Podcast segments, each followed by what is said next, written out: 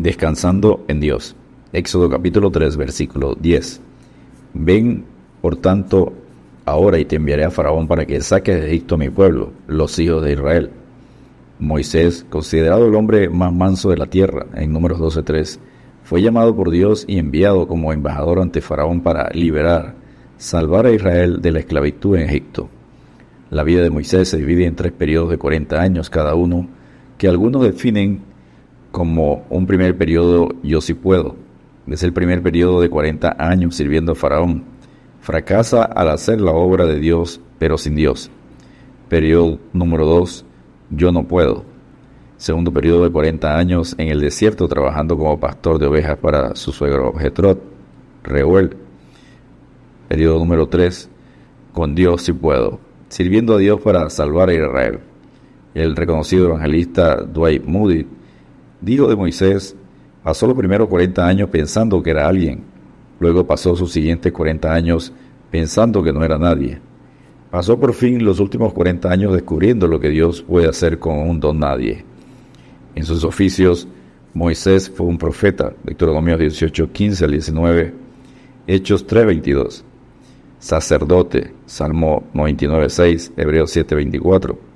Siervo, Salmo 105, verso 26, pastor, Éxodo 3.1, Hechos 7, versículos 38 y 39, mediador, Éxodo 33, versículos 8 y 9, gobernador, juez y libertador, Hechos 7, 35.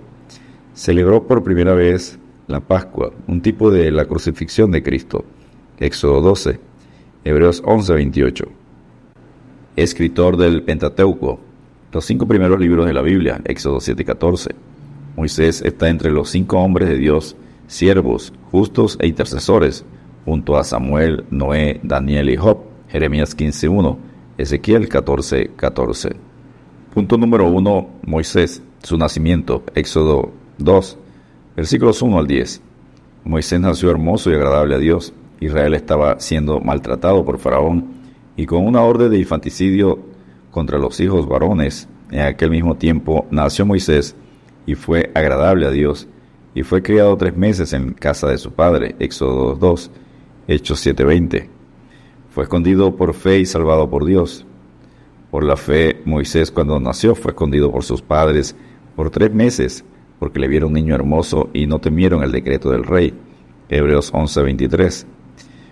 Fue un plan aprobado por Dios la madre de Moisés, Jocabet, en esos 6:20, elaboró un plan junto con su hija mayor y tomó una arquilla de juncos y la calafateó con alfalto y brea y colocó en ella el niño y lo puso en un carrizal a la orilla del río. Éxodo 2.3.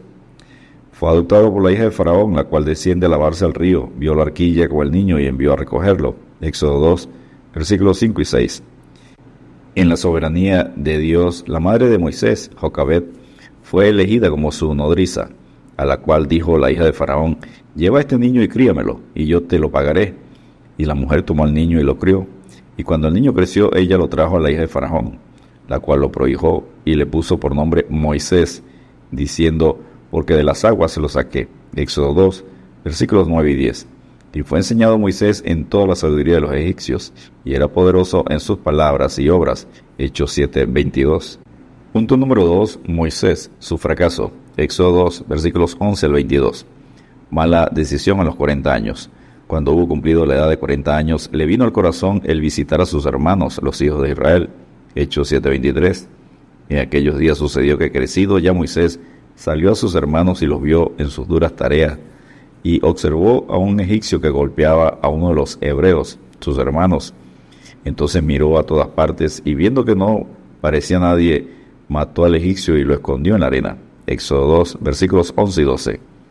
Huye al desierto a ser rechazado por su pueblo y perseguido por Faraón. Al día siguiente salió y vio a dos hebreos que reñían. Entonces dijo al que maltrataba al otro, ¿por qué golpeas a tu prójimo? Y él respondió, ¿quién te ha puesto a ti por príncipe y juez sobre nosotros? ¿Piensas matarme como mataste al egipcio? Entonces Moisés tuvo miedo y dijo, ciertamente esto ha sido descubierto. Oyendo Faraón acerca de este hecho, procuró matar a Moisés, pero Moisés huyó de delante de Faraón y habitó en la tierra de Madián.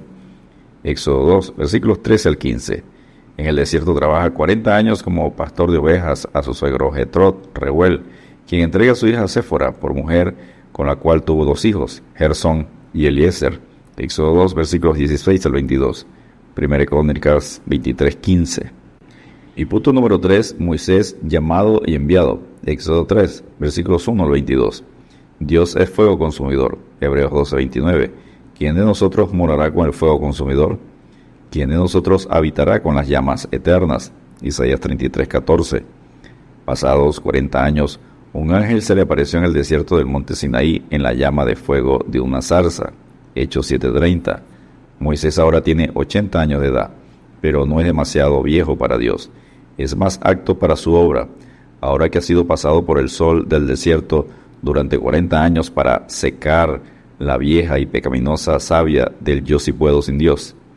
Viendo a Jehová que él iba a ver, lo llamó Dios de en medio de la zarza y dijo, Moisés, Moisés. Y él respondió, heme aquí.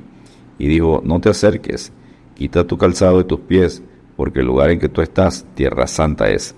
Y dijo, yo soy el Dios de tu padre, Dios de Abraham, Dios de Isaac y Dios de Jacob. Entonces Moisés cubrió su rostro, porque tuvo miedo de mirar a Dios. Éxodo 3, versículos 4 al 6. Dios escuchó el clamor de su pueblo y envía a Moisés para salvarlos. Ven, por tanto, ahora, y te enviaré a Faraón, para que saques de Egipto a mi pueblo, los hijos de Israel. Éxodo 3:10. Moisés pregunta a Dios su nombre y responde, yo soy el que soy. Y dijo, así dirás a los hijos de Israel, yo soy, me envió a vosotros. Éxodo 3:14. Yo soy significa autoexistencia, eternidad e inmutabilidad de Dios y es formado por las consonantes hebreas YHWH, conocido como el tetragramatón y combinado con las vocales del nombre divino Adonai, que significa amo o Señor, dieron origen a los nombres Yahweh y Jehová. Descansemos en Dios recordando que Jesucristo afirma, yo soy el alfa y el omega, principio y fin, dice el Señor, el que es y el que era y el que ha de venir, el Todopoderoso. Apocalipsis 1.8. Dios te bendiga y te guarde.